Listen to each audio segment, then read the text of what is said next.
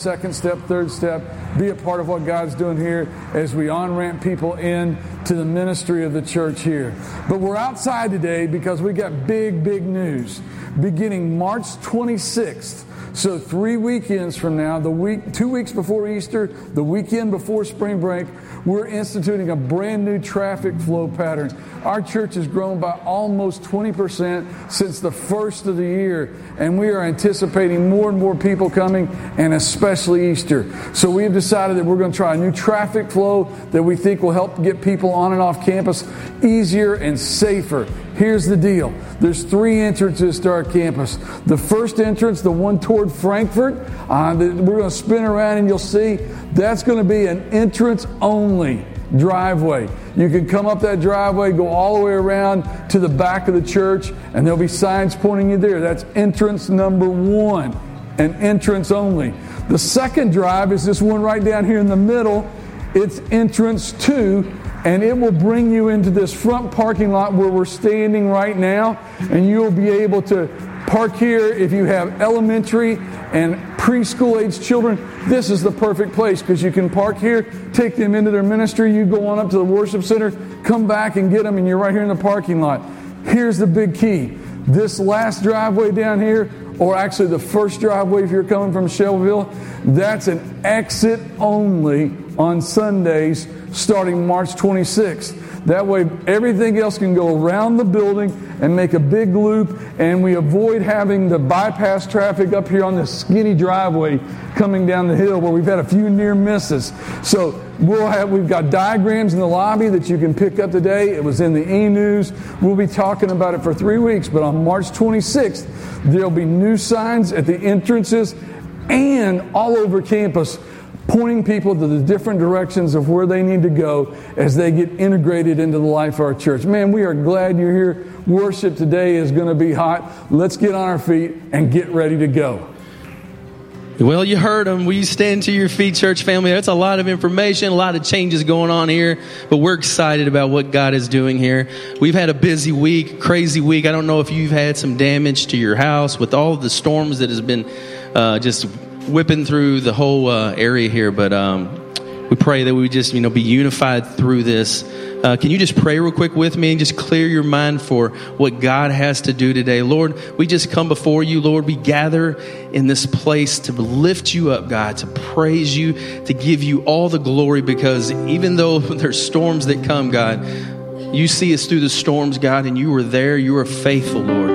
So we just thank you for that today. And we know, Lord, that you are here where two or three are gathered, Lord. You show up, God. You promise to be with us, Lord. And so we just love you. And we just want to declare that today in song and all that we say and do, Father God. So we love you. Let's praise Him today. Amen.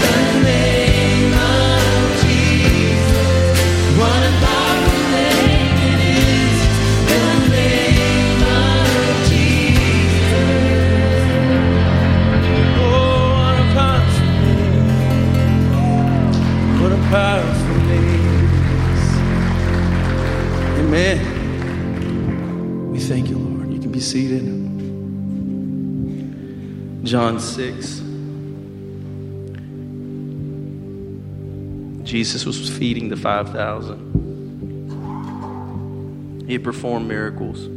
He'd walked on the water.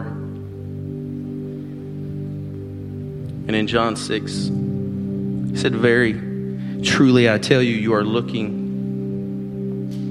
for me, not because you saw the signs I performed, but because you ate the loaves and you had your fill. Do not work for food that spoils, but for food that endures to eternal life, which the Son of Man will give you. For on him God the Father has placed his seal of approval. And they ask, What must we do?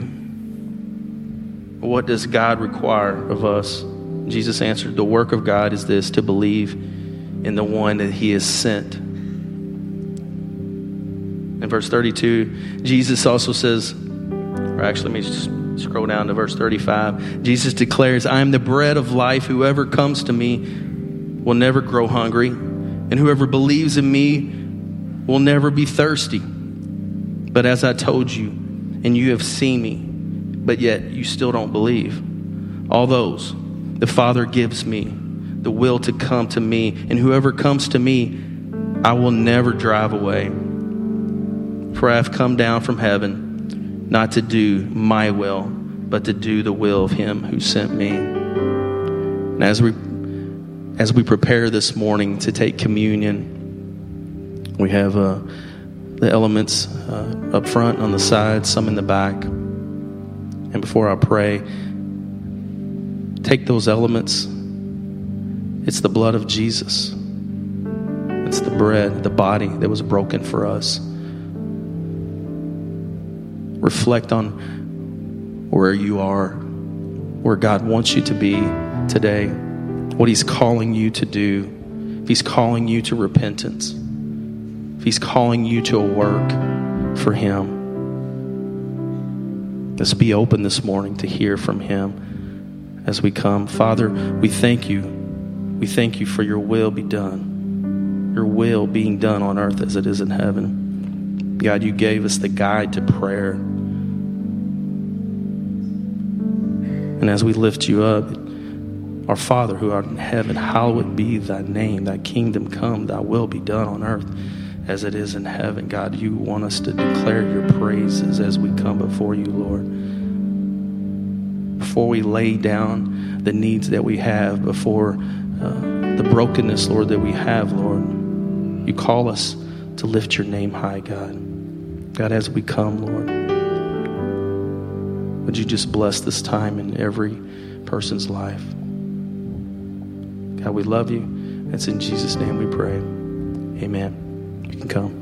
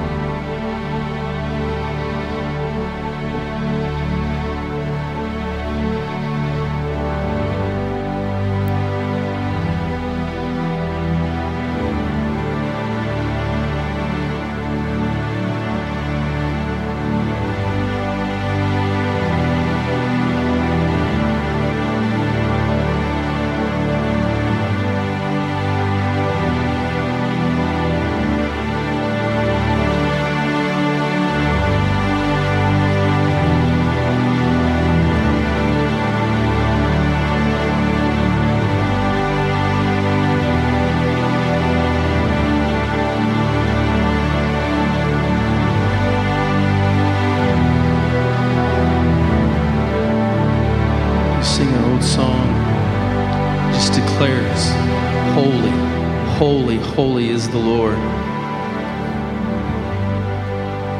Holy is the lord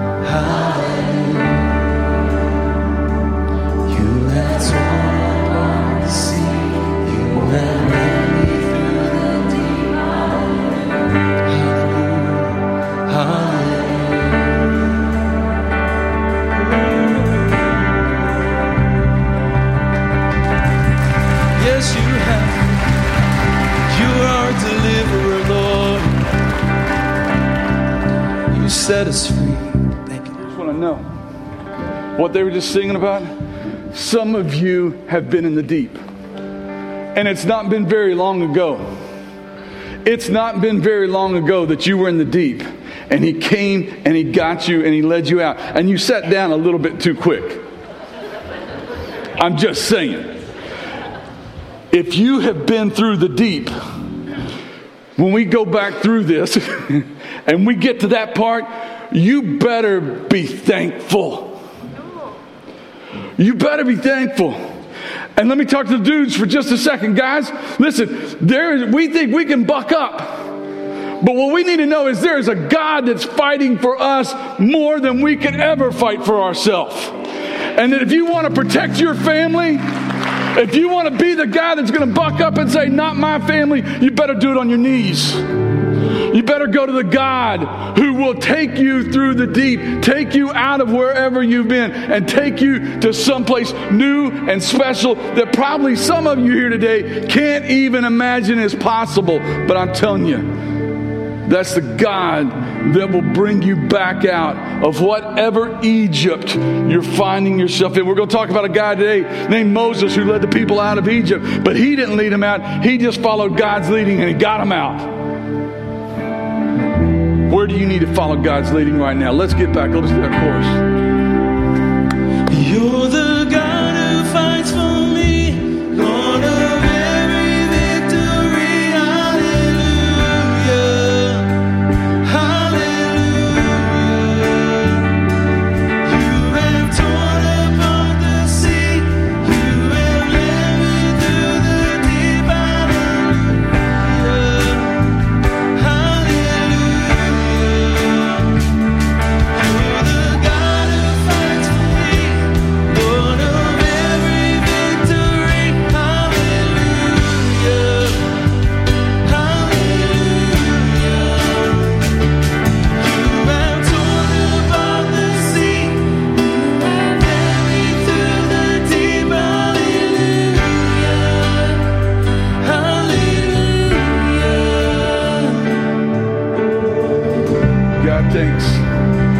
You so much.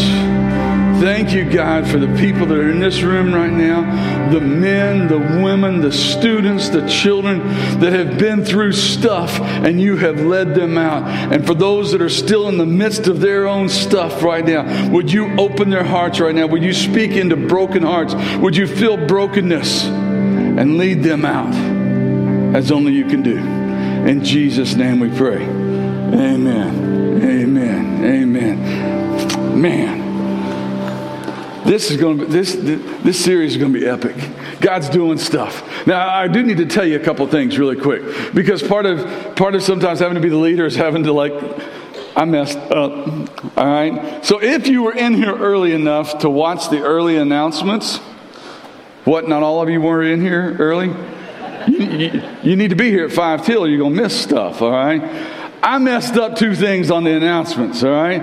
First of all, first of all, uh, for parents of elementary students, okay? Parents of elementary Superstart is actually March 10th and 11th, not 11th and 12th. I know it's a day, but I don't want to mess you up and you'd be standing up here in the parking lot on Saturday morning. Where is everybody? All right, it's 10th and 11th, not 11th and 12th. And Pathways for March is actually uh, March 21st, not March 19th. That's what they, when they let a rookie on the video, that's, that's the kind of stuff that happens, all right?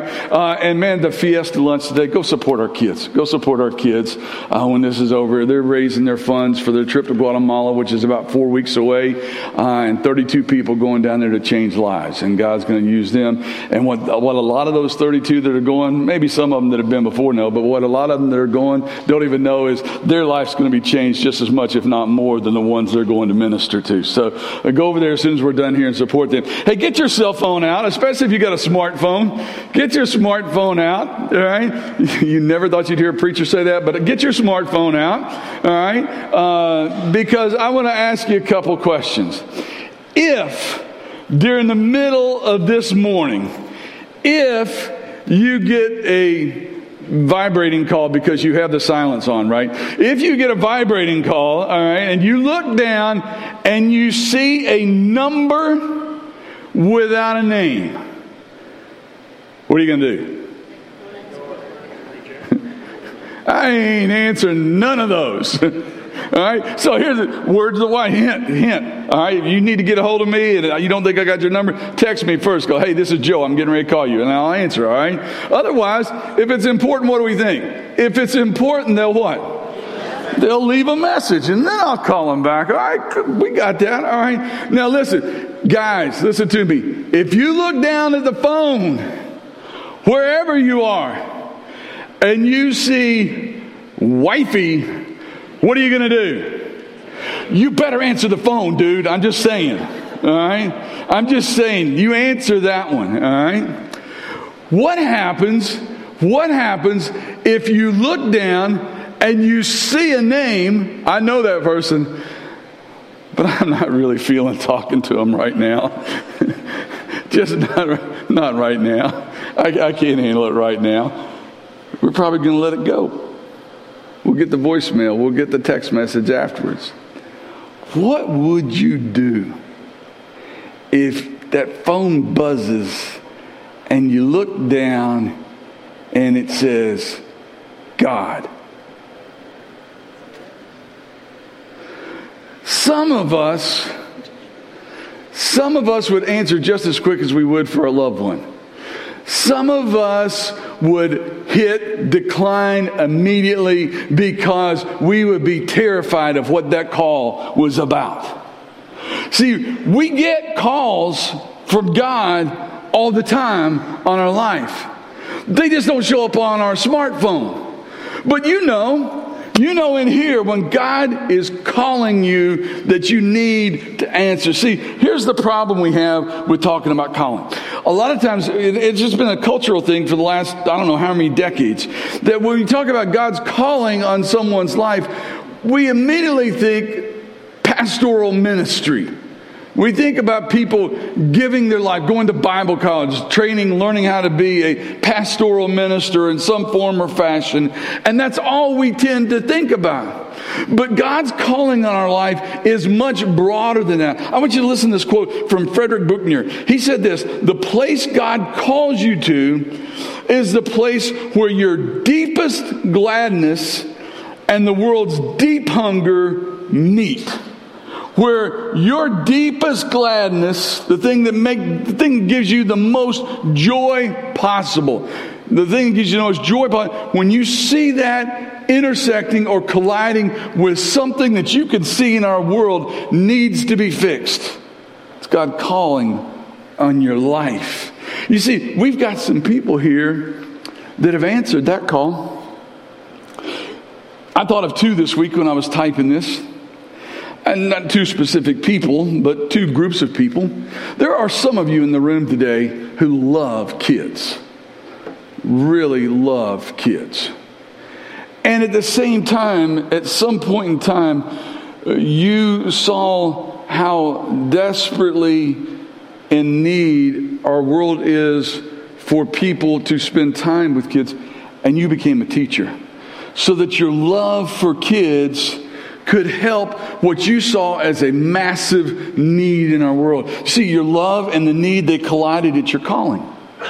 Some of you in the room today, and there are a whole bunch here Thursday night, some men and women that love serving people and are not afraid to protect people, and they see the craziness that's in our world today, and they give their lives to law enforcement. They, they see a world that's spiraling out of control and they say, I'm, I'm, I'm not afraid to step up and be in a situation if I need to. And, and I love people, love serving. And so they, they give themselves to law enforcement. So think of that through. Where are the things in your life that you love? That you just like, when I'm doing that, I am just in a sweet spot that I can't, I can't describe to anybody else. I just know it's part of what I was called to do. And, and, and, if you can see places where that goes along with where there's a need, you've got a calling. You've got a calling on your life. And it may not show up on the cell phone as God calling, but you need to understand it. Because here's what God needs God needs men and women to stand on stages in front of congregations on Sunday. But we get like an hour a week.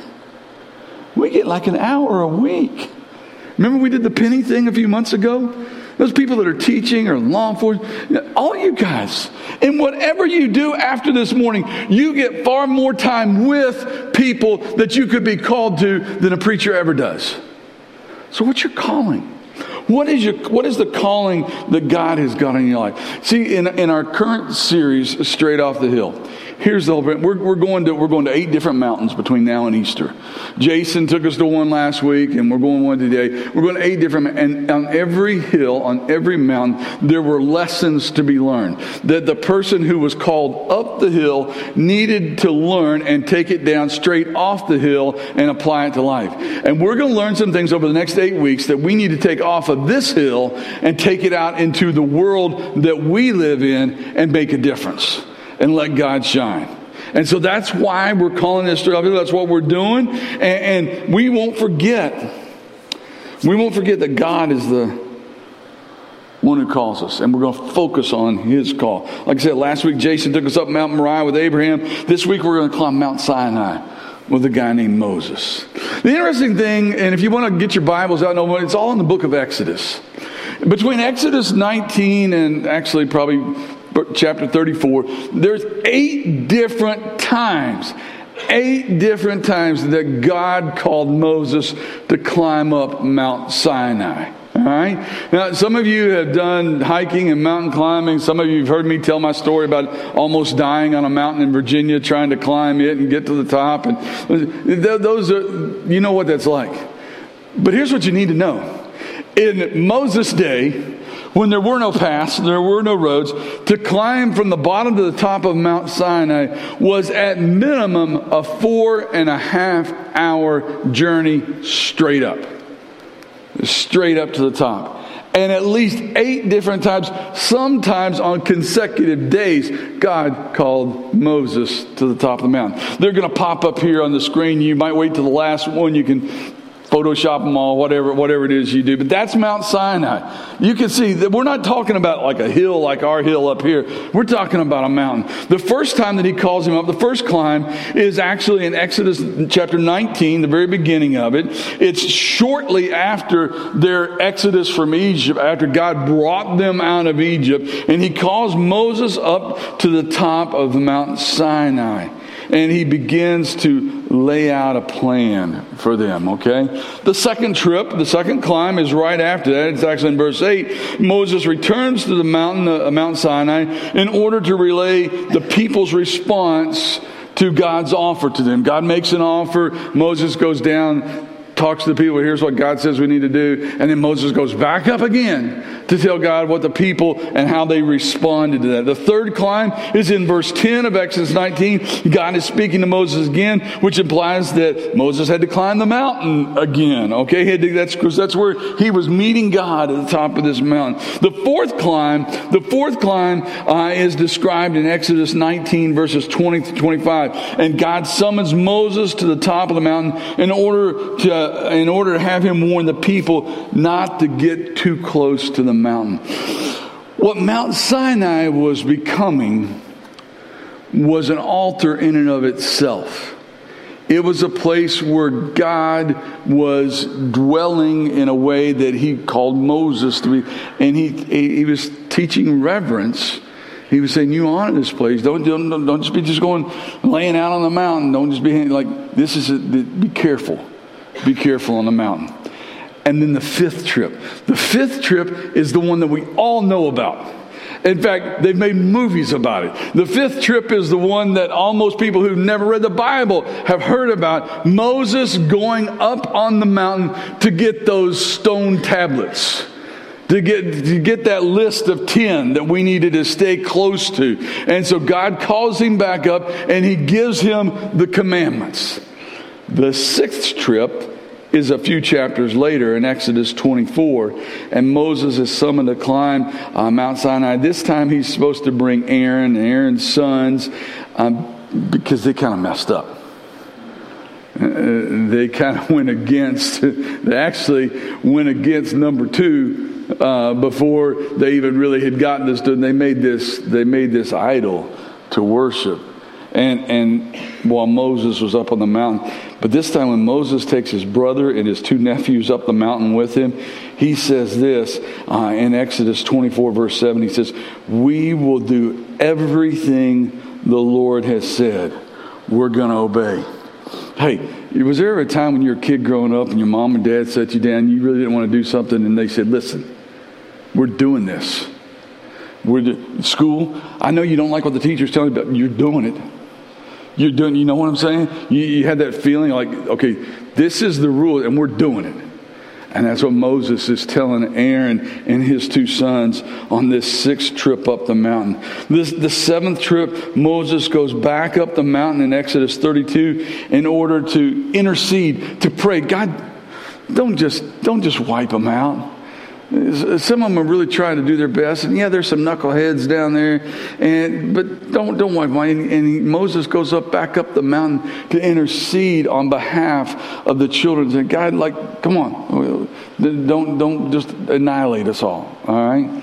And then the eighth trip is when he goes back up the mountain in Exodus 34 to get the second set of tablets all right, the, the second the second message, if you would, and here's what it says: is, the Lord says to Moses, God speaking to him, Exodus 34 verses one and two, chisel out two stone tablets like the first ones that I did, all right, and I will write on them with the words that were on the first two tablets. I love these next three words, which you broke it's like God say, okay, Moses, we're going to do this again one more time. Like I already did this once, but you you went down. To, yeah, they script, but then you you threw them down. You broke them. So let's do this again.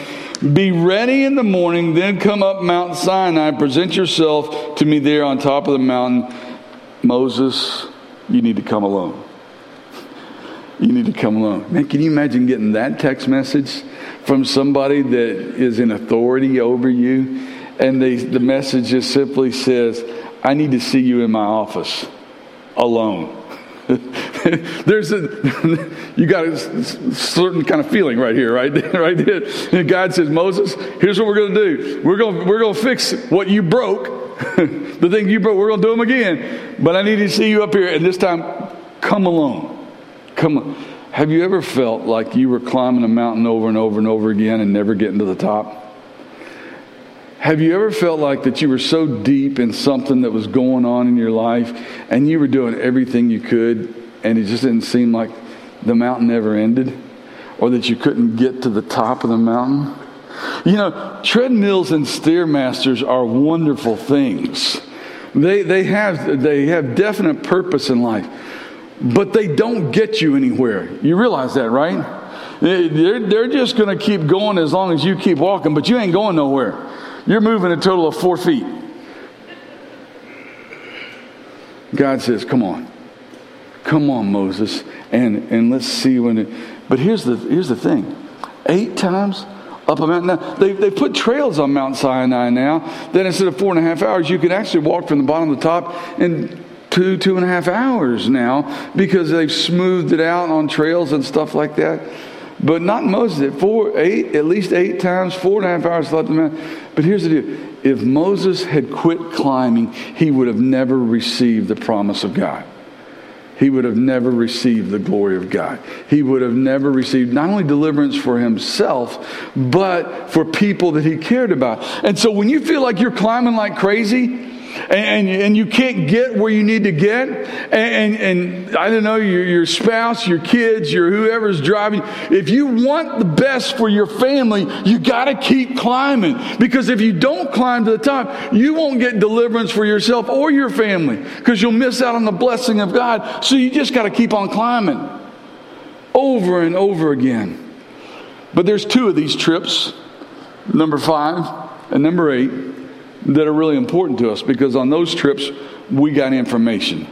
Moses brought information that you and I need, and they were chiseled out in stone tablets that looked like these on the screen. Ah, maybe not exactly like them, because they probably weren't in English, but we needed them in English, okay? So let's just really quick, let's review what those Ten Commandments are, okay? The first one you shall have no other gods before me. No way. You worship nobody but me. What's our world say? Our world in 2023 says, you be your own God. You make the rules. If it works for you, worship that. You be your own God.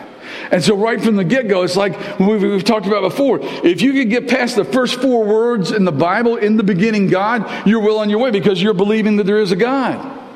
And here, the first commandment is, and don't worship any other gods other than me. But you make, the own, you make your own rules. You be your own God. That's what the world says. Let's keep moving quickly. Don't make an idol or any likeness that you worship. Now, here's what I think. And for, when Moses took that down, they had already made an idol.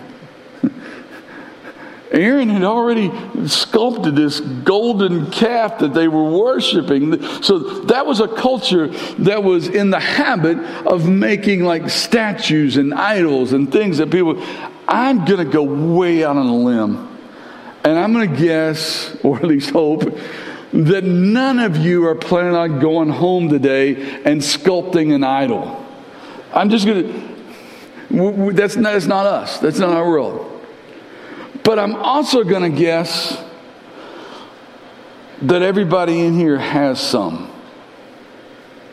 For a lot of us, we have multiples of the same one, and they're now, instead of sitting on a stand, they're hanging on a wall, and some of them are plasma and some are 4D, and you get what I'm saying. And we can go home and worship the golden TV for hours at a time. I already asked you to take out one of your idols, that thing we carry around in our pocket that we can't do without. And if we ever, ever, ever took the time to really compare the time we spend on that thing versus the time we spend in this thing, I hope we would be embarrassed. It's crazy. So we've got our own idols, they're just different ones. Our world today, some of you got boats and campers and really cool stuff, and if you're not careful, it can become your idol. And sometimes, sometimes our kids become our own idols. Because if we're not really careful, and guys, we're worse about it than the ladies.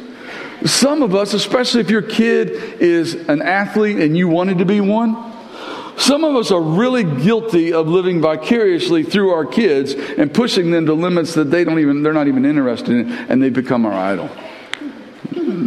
Don't have any idols. Number 3. Don't take the name of the Lord your God in vain. You know, and, and, and we know what that sounds like. Certain phrases that we include God, Lord, Jesus in that are by no means meant to praise or worship. All right? And we know when we say them, and they become, to, to a lot of us, to a lot of us, they become the things that are taboo. And we convince ourselves as long as I don't say that stuff, everything else is kind of okay. It's just the way we talk today. you know how many you know how many young adults that I've challenged about the you know which word I was going about that word? Oh, that's just how we talk. Well, I don't care. God said don't do it. Because what this really means, this what this really means is what Jesus took it further and said, be careful about everything that you say. What Paul said when he said, Let no unwholesome talk come out of your mouth except that which is pleasing to the Lord. Now you think that one through. I need to think that one through. Because sometimes it's not even those words, it's still the things that we say. And if we say, we're not going to let any unwholesome talk come out of our mouth except that which is pleasing to the Lord. Man, I'd like to like rewind my life and put some stuff back in. And so I pray kind of on a regular basis God, please don't let everything that goes between here come out here. Because not everything is pleasing. but that's where it needs to be. Clean up the way we talk. Number four, remember the Sabbath. that one went out the window. Some of you are old enough remember. You get some of you, you remember when stores couldn't be open on Sunday? Period.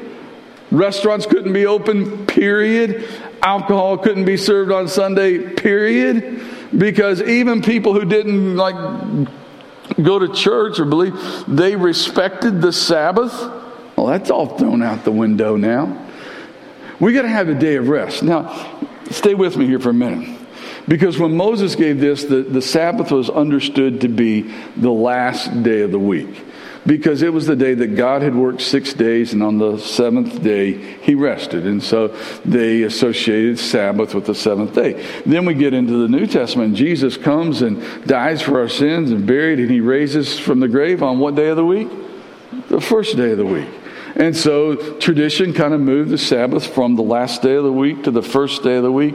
Listen, what God wants you to do is have a day of worship and a day of rest. And if you're truly making Tuesday your Sabbath, we have Thursday night worship. That's part of Sabbath because for some people, given some other things in our society, Sunday doesn't. Sunday's not even possible for some. All right, and so they need to find their own Sabbath. Every one of us needs to have a time where we rest and worship God, where we rest and worship God, where we rest and draw close to God. All right? Number five, honor your father and mother. When, when Moses gave, when God gave Moses this, every person at the bottom of the hill knew who their father and mother were. How do we live out that commandment in a culture where a lot of kids grow up never knowing who their dad is?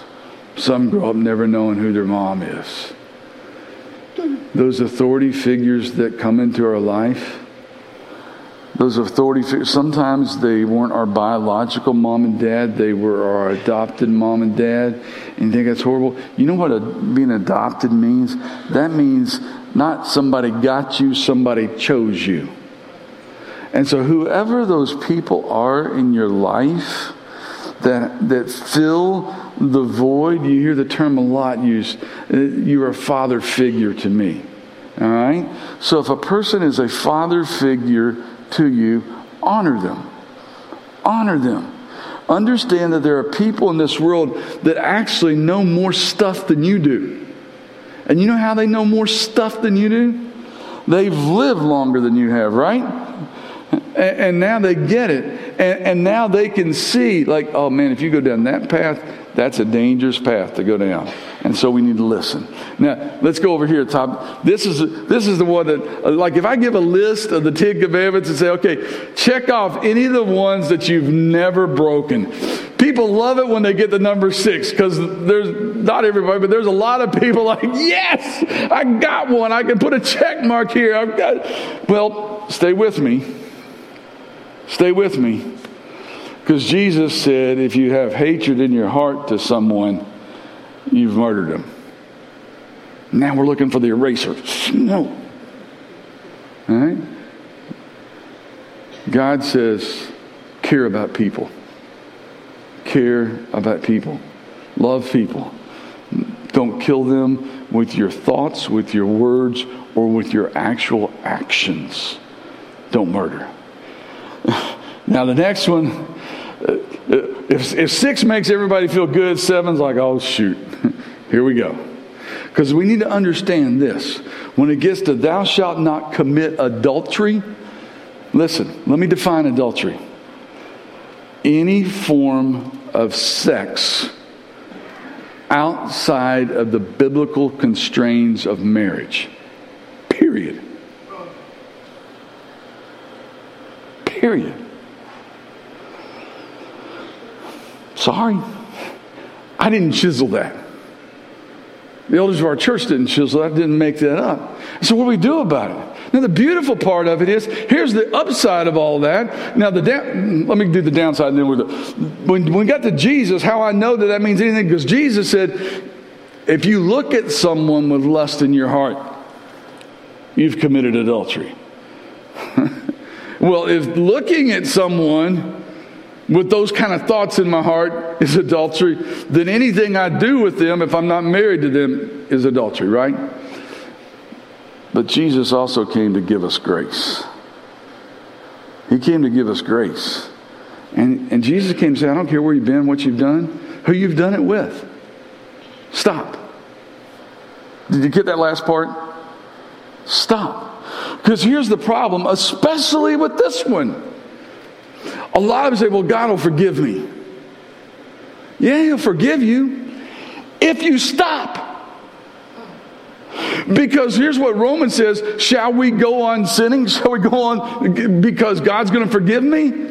And then Paul answered his own question Heaven forbid, by no means, don't do that. Yeah, I'll forgive you. God said, I'll forgive you of anything other than the blasphemy of the Holy Spirit.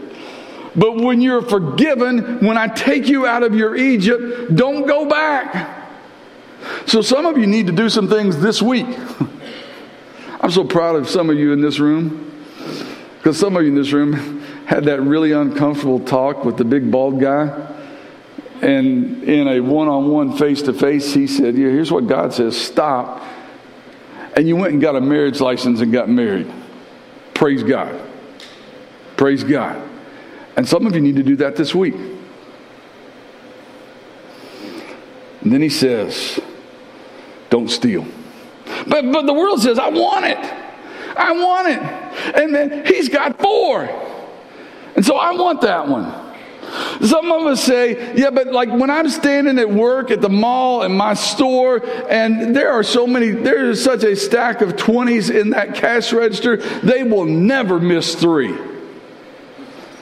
Or we're in the workroom, we're in the workroom at our place of employment and said, uh, they don't need that. Or we're sitting in class and I can see his answers, or more importantly, I can see hers because hers are probably right and his probably aren't. I can see her answers. So I'm just going to like, God wouldn't have put it there if he didn't want me to have it. That's how we justify, right? And it's still robbing, it's still stealing. Thou shalt not bear false witness. We can't hardly give people to bear true witness in this society.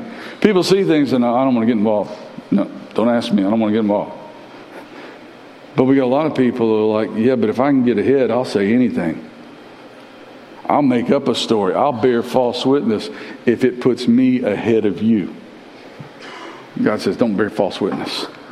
And the last thing he says, don't covet anything that belongs to your neighbor. Like, I'm friends with a lot of you. I mean, on a social basis, some of you have got some really cool stuff that I'd love to have. But I've gotten to a place in my life where I love that you have it just as much or even more. So, yeah, I'd, I'd love to have stuff, but not at the expense of you not having it. Don't covet. Now, stay with me because this is all tough stuff. This is all straight from God, and it's pretty black and white. Uh, don't worship like don't carve an idol. And then Jesus came and, and, and kind of took it to a new level. And here's why. This is important. Stay with me. There's not a single person in here, not a single one of us, that can fulfill these on our own. We can't. We can't do that on our own. And especially when Jesus took it to another level, beyond just actions to thoughts, we can't do it. We cannot do it on our own. That's why Jesus had to come. And that's why he did come. I want to circle back around to those thoughts uh, from Frederick Buechner. And here was another part of that thought that I didn't read earlier. He went on to say, if you can discern what your greatest joy is and what you believe is pressing need in the world, then where you find where those two intersect, chances are you'll begin to understand God's calling in your life. Before we can understand, really follow the call of God, He has to be not just part of our life, but the driving influence in our life and our decision making process. And so I ask you, is Jesus really leading your life? Or is 9:30 Sunday morning just a box you need to check to get your Jesus on and feel like you've been here. Because we're really good at making excuses. We're really good at making excuses for things that we don't want to do. Moses was good. The guy that got he was great at excuses. Because long before this stuff ever happened, and God called him and said, Moses, I want you to go lead my people out of Egypt. Moses had excuses by the nines. He, he said, he said, I'm not good enough. There's a lack of self-worth. And part of his part of his feeling that way that he, he wasn't good enough was he he, he he he he couldn't talk clearly. He stuttered. He said, God, you can't use me. I can't even get a sentence out. and welcome to power grid issues. All right? God said, No problem. We'll take care of that. Hey, Aaron, you go with him. You're pretty good at talking, not necessarily that good at thinking. So let Moses do the thinking, and we'll do that, and then you share the message. Okay? All right? The second excuse that Moses had was, I don't know enough. I don't know enough. Bobby comes up to you and says, Hey, I, we, we really need you to facilitate a life group. I can't do that, Bobby. I don't know enough. You don't have to know that much, it's all in here. It's not like you got to make anything up, it's all in here. And so we learn together. But Moses said, I, I don't know enough. And Moses, I might fail. It was a lack of confidence. A lack of confidence. I might fail. You know how many things that never get done because of the fear of failure? You do that in your own personal life. Corporations do that. Let me be really honest with you. Churches do that. Churches do that. Sometimes we say, hey, what if we did this? And it's, it's big, it's out there. Like, what if we built a $6 million building? What if we did that? Oh, no, no, no. People never, we never, we never fill that place. We never fill that place. But we got three services, and we've grown from the end of February last year to the end of February this year, this place of worship has grown by 31%. Now, see, like, but but what? But listen, listen, listen. No, no, listen. What if we hadn't built that? What if we? Let me do this really quickly. If you have started attending Shelby Christian Church since 2005, raise your hand. If you started, no, you started after 2005. All right? Start after. All right? This place was built for you. And this service, that's the lowest percentage of hands we'll see. The other two, it'll be well over 50%. But we could have said, ah, it'll never work. But what if it does? What if it does? Moses, like, nah, I don't know. I don't know. Moses said, I can't do anything right. we all feel that way at times. I don't have the talent. I can't do that. Uh, I don't want to, the lack of desire. But let me finish up with this. We got, we got to move quick. Let me finish up. So Jesus comes to answer all of our excuses. And then there's that telling moment after his resurrection where they stand in front of Peter, who's preached this sermon that got all up in their face, and says, You know, you guys prayed for Messiah. He was here and you killed him. And they came to Peter and said, What do we need to do now to be saved? What do we need to do now to be saved? And in the New Testament, here's what, here's what the answer was.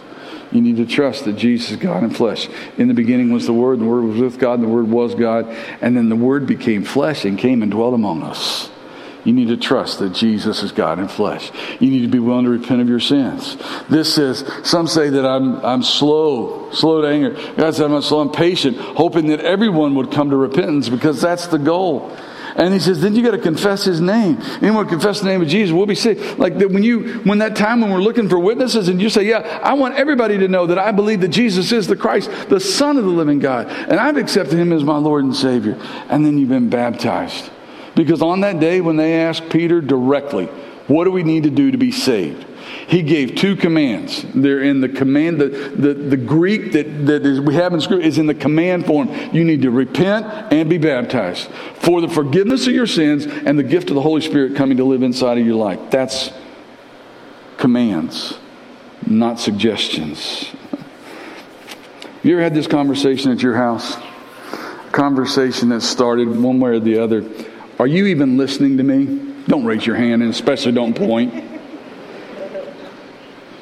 I read this this week. A lady wrote from the hus- from the kitchen. My husband is telling me that the plumber is coming tomorrow at three three o'clock. I don't really hear him, but somehow I still respond. Okay.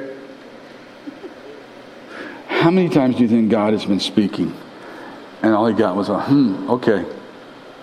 See, what needed to happen here was first thing. What first thing Moses needed to listen to God. The second thing, the people needed to listen to God. And the third thing now is we need to listen to God. We need to listen to God. These things on the mountaintop, these last things from the New Testament about what we need to do to be saved, those aren't suggestions, folks. They're commands. And we need to do them, and we need to get them right. So here's what we're going to do we're going to sing together. And some of you just need a time to draw back near to God through prayer. We, we a lot of times we say, hey, why don't you come up here and pray? Well, that's kind of awkward. It's kind of awkward up here in front of everybody. So here's what we've done. Over here at the foot of the cross, we've moved some chairs out. We got a couple benches over there. There's a place at the foot of the cross that you can go and kneel completely by yourself. Nobody will bother you. You can go sit on them if you can't kneel and just pray. Maybe that's what you need to do. Maybe you need to pray right where you are. But so, I know, I know, I know, I know that some of you here today need to accept Jesus. It's time quit running and start running to the Father. And if you need to do that today, you don't know what that looks like, some of our staff, they're not going to bother the people praying over there, but they'll be over here along this wall. and They'd love to walk you through that. And, and we got three baptisms coming next service, so we'd love to make it four, five, six, or ten. All right? Let's stand. Let's worship. And let's all, in our own way, let's run to the Father. Let's run to the Father as we worship.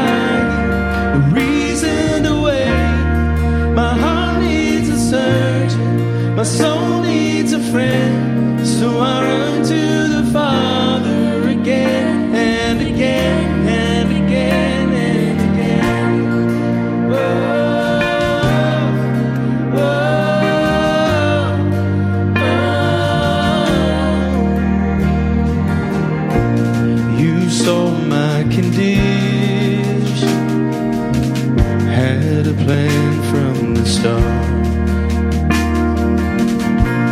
Your son for redemption, the price for my heart.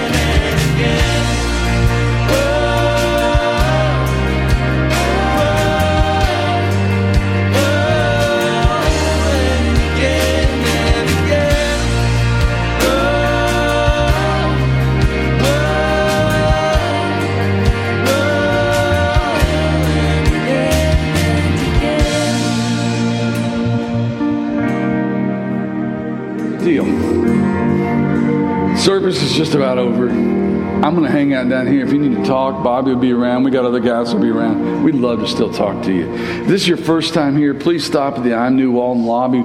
We got a gift for you out there. Ladies, I spoke a lot to the men today. Let me speak to you for just a second. If you want to connect with some other Christian women, we're, our women's ministry is hosting March Mondays that starts tomorrow night out in the common ground, the four Monday nights in March at 6.30 to 8. Different stuff going on. If you find want to find out more about it, you can see my wife Kim. She's in the back at the t-shirt table, and they're getting low, but don't worry.